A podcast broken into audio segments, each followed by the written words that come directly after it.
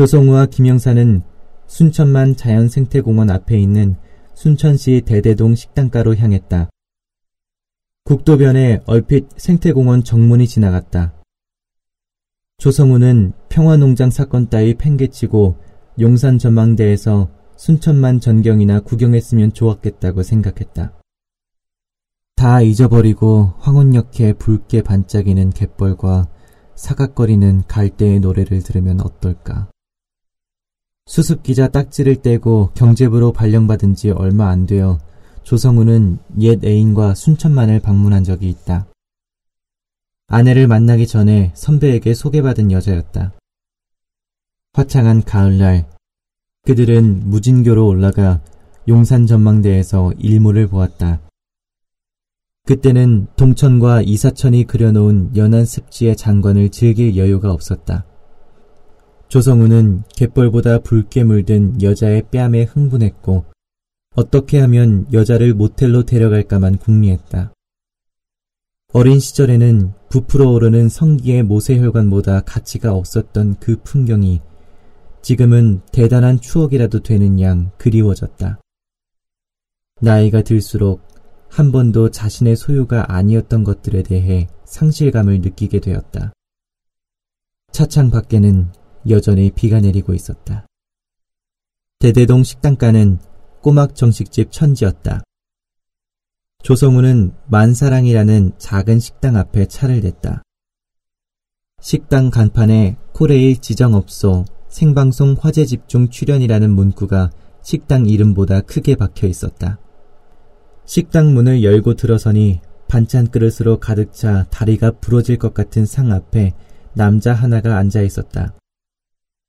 퇴직 형사 남재홍은 검은 얼굴에 지독하게 심한 곱슬머리를 가진 초로의 남자였다. 입술마저 두터워 얼핏 보면 흑인 같았다. 그는 이미 홍합정식 2인분과 짱뚱어탕 1인분, 소주를 시켜놓고 있었다. 조성우는 남도의 풍성한 상차림을 훑어보았다. 삶은 꼬막, 꼬막 무침, 꼬막 전, 꼬막 된장국, 쭈꾸미 말이, 갓김치, 삶은 단호박, 젓갈 몇 종류가 펼쳐져 있었다. 조성우는 젓가락 옆에 놓인 빨간 집게로 삶은 꼬막을 까서 입에 넣었다. 바다의 짠맛이 탄산처럼 혀를 찔렀다. 꼬막의 육질은 서울에서 맛본 것들보다 쫄깃했다. 씹을수록 고소한 맛이 났다. 조성우는 대접에 꼬막 무침과 밥을 넣고 비볐다. 칼칼한 시골 고추장 맛이 벗겨지면 참꼬막 특유의 감칠맛이 났다. 자네는 기자라면서? 기자는 술을 좀 해야 하는 뱀이네. 남영사가 소주를 따랐다. 조성우는 단숨에 잔을 비웠다. 소주가 식도와 위벽을 긁으며 천천히 내려갔다. 김영사가 물었다. 선배님, 평화농장 사건 수사 때는 무척 힘드셨겠죠? 뭐 힘들고 자시고 할 것도 없었어. 위에서부터 쉬쉬하라고 했으니께. 그때가 무엇이냐 한중 수교인가 때문에 민감한 시기였거든. 퍼뜩 거시기해서 검찰로 송치해 보려고 난리였지. 조성우는 삶은 꼬막을 계속 씹었다. 코끝에 갯내가 스쳤다. 그 냄새가 꼬막의 육즙에서 나는 것인지 식당 현관문을 들추며 들어오는 갯바람 때문인지 알 수 없었다. 근데 뭘 물으러 오셨단가? 별것도 아닌 사건으로 여극거정 행차할 이유가 없는디? 남영사가 조성우와 김영사를 번갈아 보며 물었다. 그의 검은 피부 덕분에 눈빛은 더 날카로워 보였다. 오랜 세월 형사 생활로 단련된 눈빛이라고 조성우는 생각했다. 김영사가 대답했다. 이 기자 양반이 나랑 친한데 그 사건을 취재하고 싶다고 해서 왔습니다, 선배님. 별거 아니에요. 남영사의 표정이 굳었다. 아따, 아무거나 쓰지 마소. 기자님이야 신기한 거 한번 써보면 좋겠다 싶을지 몰라도 막 쓰면 여러 사람 다치요. 조성우가 고개를 끄덕였다. 알겠습니다. 지금은 쓸지 안 쓸지도 모르고 혹시 쓰더라도 조심하겠습니다. 김영사가 맞장구 쳤다. 이 친구는 제가 보증합니다. 신중한 기자예요. 그러니까 이렇게 돕고 다니는 거 아니겠습니까? 김영사의 얼굴이 불쾌하게 달아올랐다. 그는 이미 소주를 반 병 넘게 비우고 있었다. 남영사가 김영사의 빈 잔에 술을 따라주며 중얼거렸다. 형사는 기자랑 너무 친하면 안 되네. 난중에 꼭 뒤통수를 맞거든. 명심하소. 아, 선배님, 걱정 마십시오. 근데 평화농장 사건은 읍내 유지가 부추긴 거라는 말도 있던데요. 정현수라고 대단한 지주죠. 아십니까? 예, 나도 그 양반 얼굴을 알지. 그 양반이 부추겼다고? 그때 수사받은 애기들은 그런 말 안 하던데. 그냥 지들이 술 먹고 욱해서 그런 거라고 하대. 근데 정현수 그 양반을 비롯해서 읍내 유지 것들이 자꾸만 뭘 대접하려고 그래. 뭔 비싼 회도 사주고 한정식도 사주고 양주도 먹이고 수고한다고 차비하라고 돈도 주대. 그래서 받으셨어요? 아, 물론 받았지. 그래봤자 얼마 안 된 게. 자네는 받은 적이 없는가? 근데 이것들이 그렇게 극진히 모시니까 말이여. 좀 의심이 되대. 뭔가 구린 게 있는 거 아닌가 하고 말이여. 좀 알아보셨어요? 아니요. 그런다고 뭐가 나오겠는가? 잘못한 거야. 몽둥이로 때려 부순 놈들이 잘못이지. 유지가 뭔 지랄 났다고 범행을 사주하겠단 말이오. 그러고 솔직히 나도 귀찮대. 뻔한 사건 가지고 질질 끌기도 싫어서 후딱 넘겨버렸지. 만약에 진짜 만약에 말입니다. 정현수 씨가 청년들을 부추겼다면 왜 그랬을까요? 왜 평화농장을 그렇게 싫어했을까요? 나도 모르지. 시골에 외집 것들이 들어와 삶은 당연히 싫은 게 인지상정 아닌가? 조선족 임금이 싸니까 읍내 농사 뺏길 것도 같고 말이야. 그런 거겠지. 평화농장에 대한 대화가 잠시 끊겼다. 남영사는 오랜만에 만난 후배에게 자신의 무용담을 늘어놓았다. 범죄와의 전쟁 때 조폭을 단속하다 다친 이야기, 자위 중에 심장마비로 죽은 청년 등 해괴한 사건 이야기, 요즘에 비하면 옛날 형사들은 목숨을 걸고 일했다는 한탄, 조성우도 김영사도 관심 없는 이야기들이 술상에 풀려나왔다. 밤은 깊어가고 두 형사 앞에 놓인 빈 술병은 늘어갔다.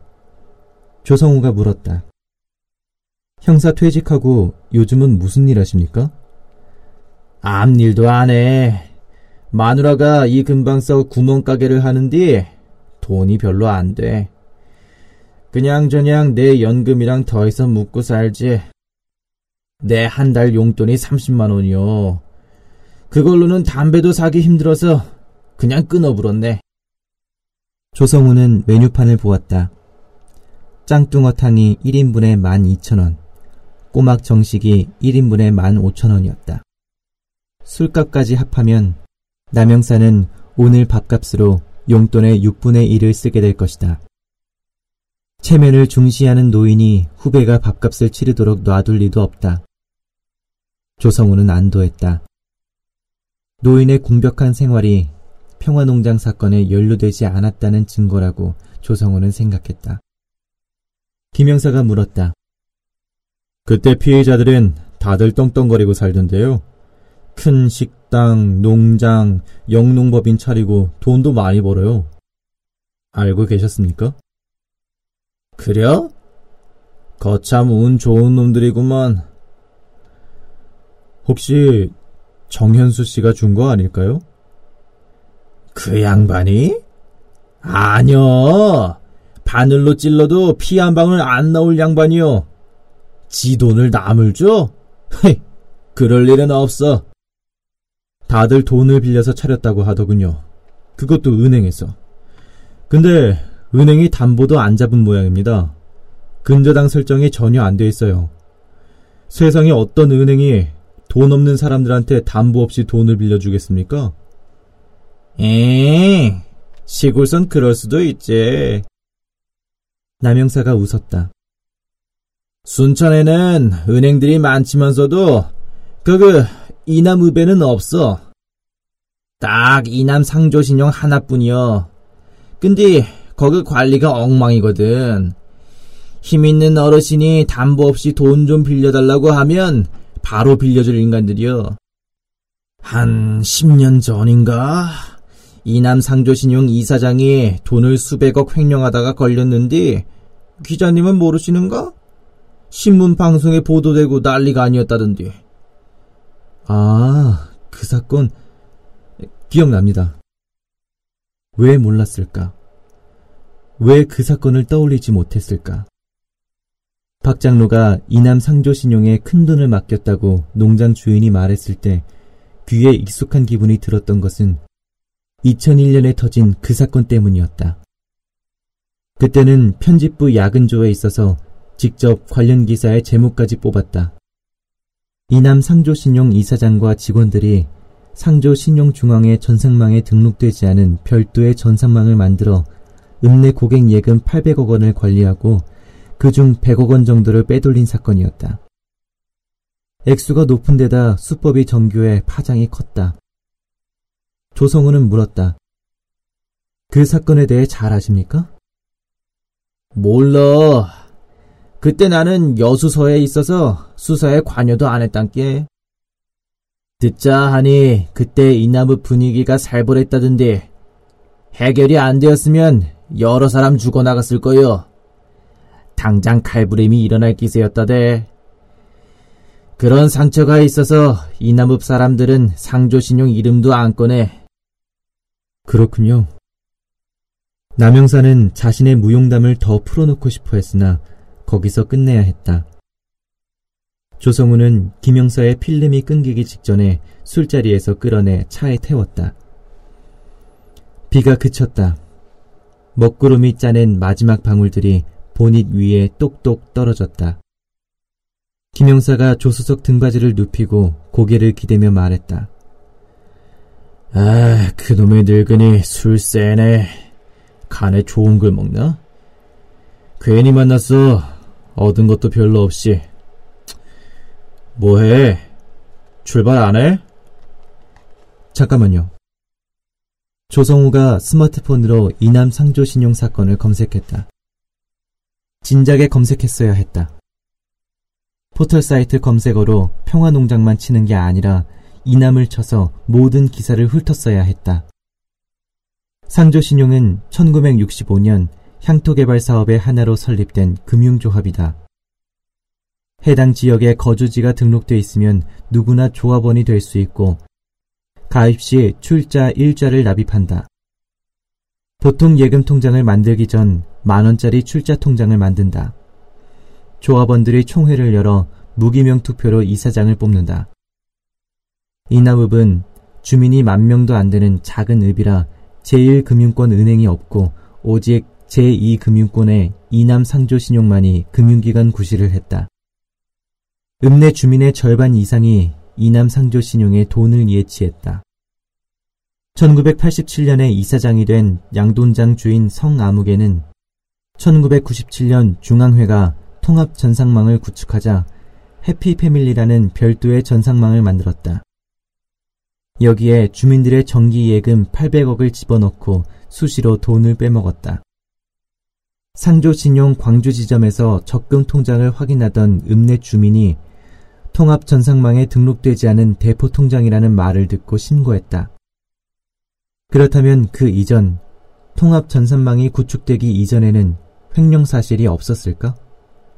그럴 리가 없다. 수기로 장부를 기록하던 시절에는 돈을 빼돌리기가 더 쉬웠을 것이다. 조성우는 차를 출발시켰다. 잠든 줄 알았던 김영사가 말을 걸었다. 나도 눈치가 있어. 상조 신용이 마음에 걸리는 거지? 식당과 농장 주인은 모두 이남 상조 신용에서 돈을 대출받았을 거예요. 그 문제의 이사장 놈은 몇 건의 대출 사기로 걸렸어요. 타인의 명의로 자기가 대출받아 놓고 돈을 갚은 것처럼 꾸몄어요. 그런 놈이 유지 말 몇 마디에 대출 안 해줬었겠어요? 담보 따위 필요도 없었겠죠. 거기도 감사라는 게 있었을 거 아니야. 자체 감사야 허수아비였겠죠. 전부 이사장이 내세운 친인척들이었는데. 중앙의 정기감사도 마찬가지예요. 사건 당시에 주민 몇 명이 증언했는데 중앙에서 감사 오면 술판이 시끄럽게 벌어졌대요. 간이 배 밖으로 나온 놈이군.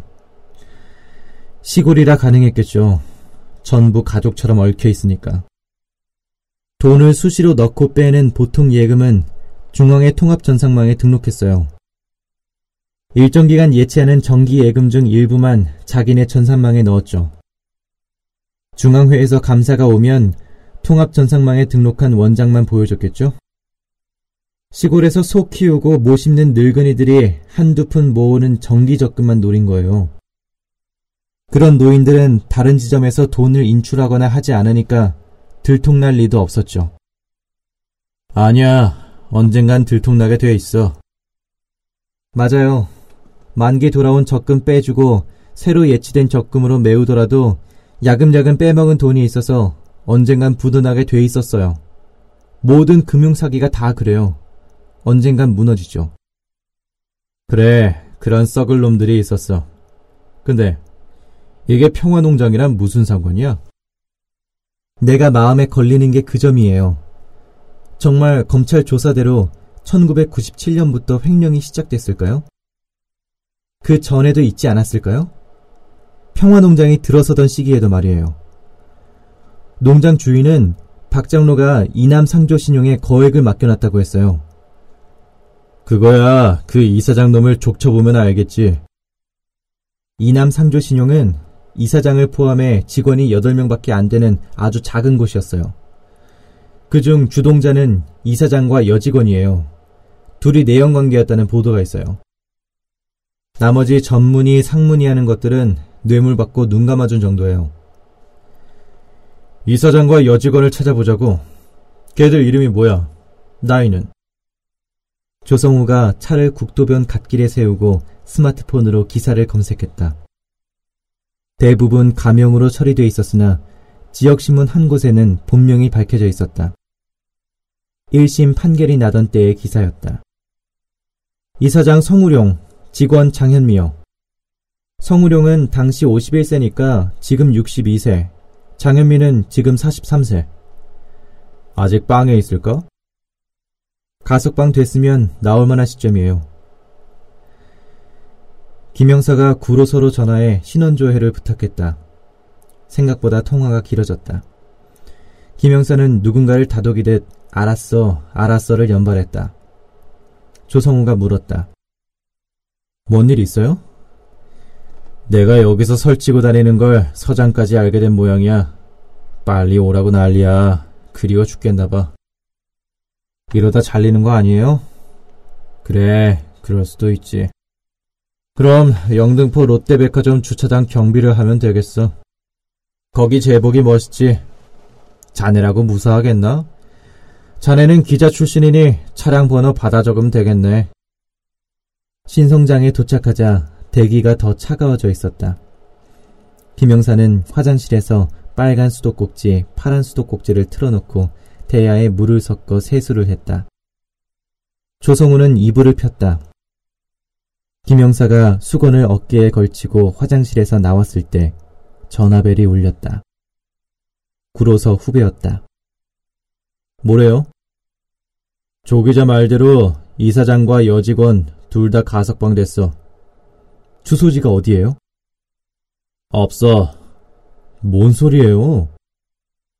이사장은 재작년 가석방 된 지 한 달 만에 자살했어. 여직원은요? 김영사가 고개를 끄덕였다. 자살? 그래. 5년 전에 가석방 되고 나서 둘 다 출소하자마자 이 근처로 돌아왔더군. 최종 주소지가 그래. 이런 젠장. 조성우와 김영사는 불을 끄고 자리에 누웠다. 한적한 시골의 여관방은 고요하다 못해 쓸쓸했다. 창틀을 흔들던 바람마저 숨을 죽였다. 김영사가 한숨을 쉬며 말했다.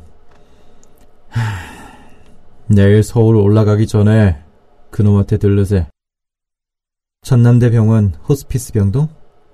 그래, 그 조선족 죽이고 폐인이 된 놈 말이야. 죽음을 앞두고 있으니 뭔 말이라도 하겠지. 저도 그 생각했어요. 빨리 자자고. 정적이 깊어졌다. 잠시 후 김영사의 코 고는 소리가 들렸다. 조성우도 눈을 감았다. 눈꺼풀에 모래알이 낀 듯 쓰렸다.